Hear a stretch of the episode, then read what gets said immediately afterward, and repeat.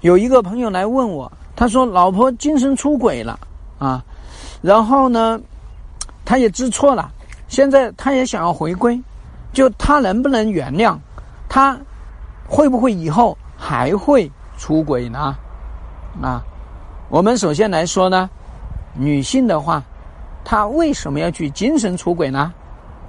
对吧？什么叫做精神出轨呢？精神出轨无非就是说，哎。我在精神层面，我在心理层面，我在情感层面，对吧？甚至我在现实生活的这个层面，我有需求，我有需求，我没有被满足，那怎么办呢？那老公又不来满足，啊，或者是说她跟老公去讲，讲了老公也没有任何回应，对不对？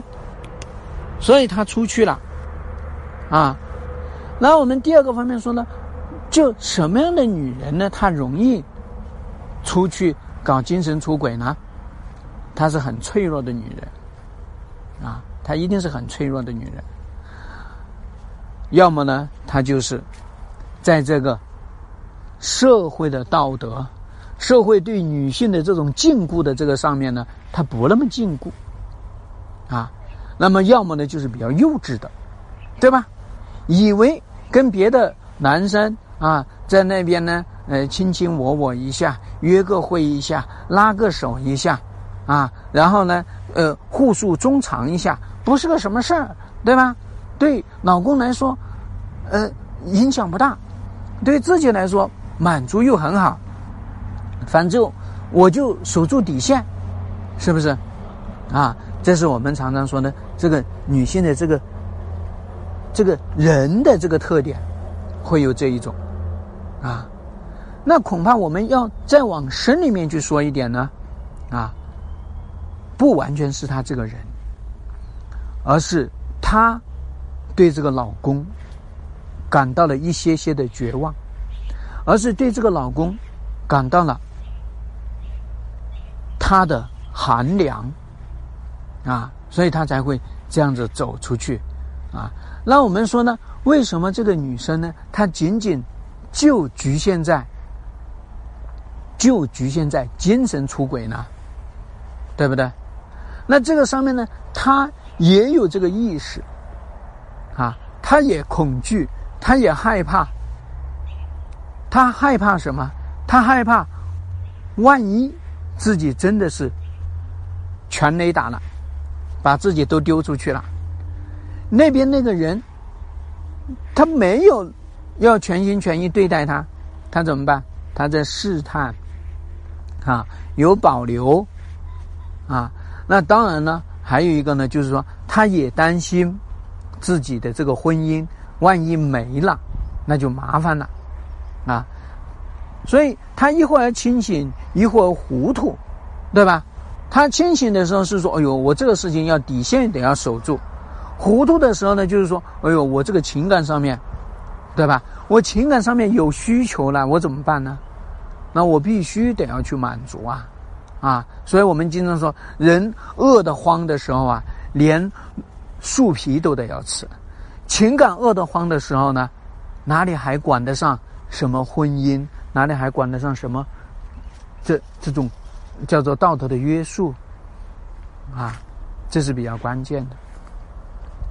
那所以我们说呢，我们再来看看，就是作为丈夫的你再来看看，你在这个婚姻里面到底做了些啥呀？对吧？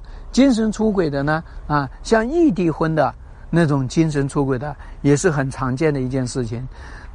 异地婚不用讲，啊，异地婚不用多说，是不是？这这个女人一个人，呃，跟守活寡没什么区别，一个人搞家里面的这些事情，对吧？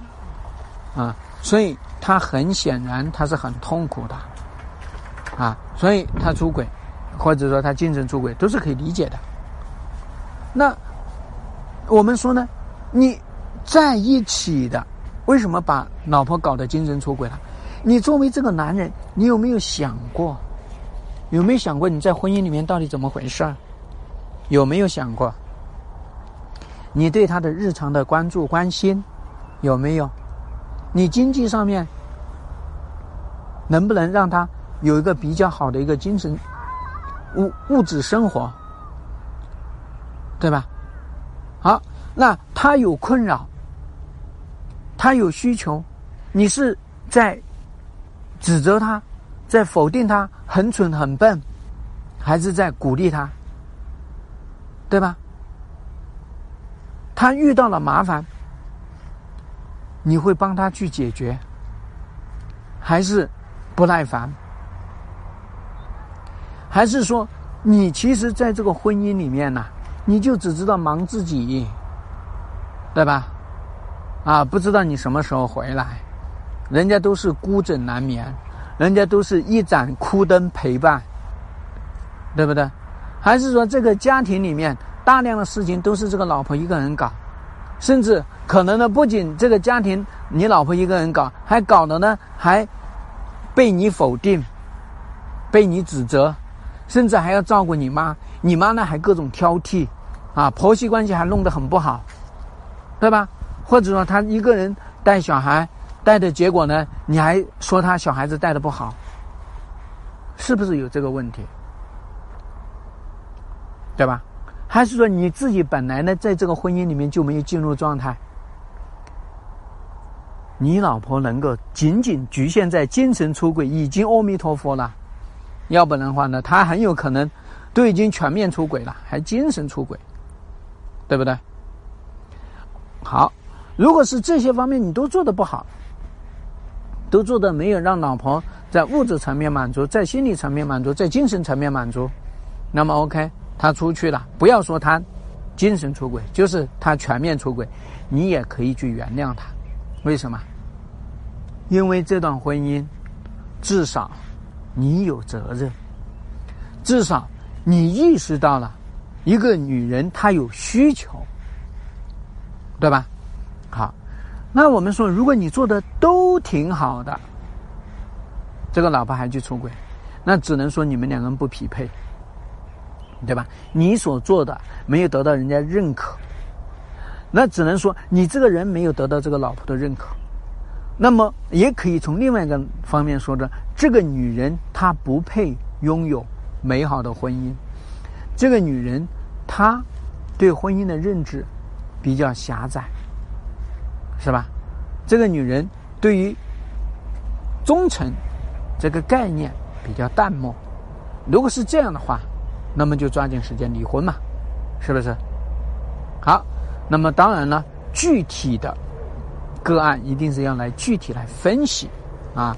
离婚这件事情，它不是仅仅通过什么，不是仅仅通过说出轨不出轨来确定离婚的啊。大家都知道，我讲过五个标准，对吧？有没有感情基础啊？这个婚姻有没有发育？那么双方有没有满足？矛盾冲突能不能解决？双方的意愿到底咋样？对吧？现状到底处理的什么样子？这个通通都是我们说离婚的标准，大家可以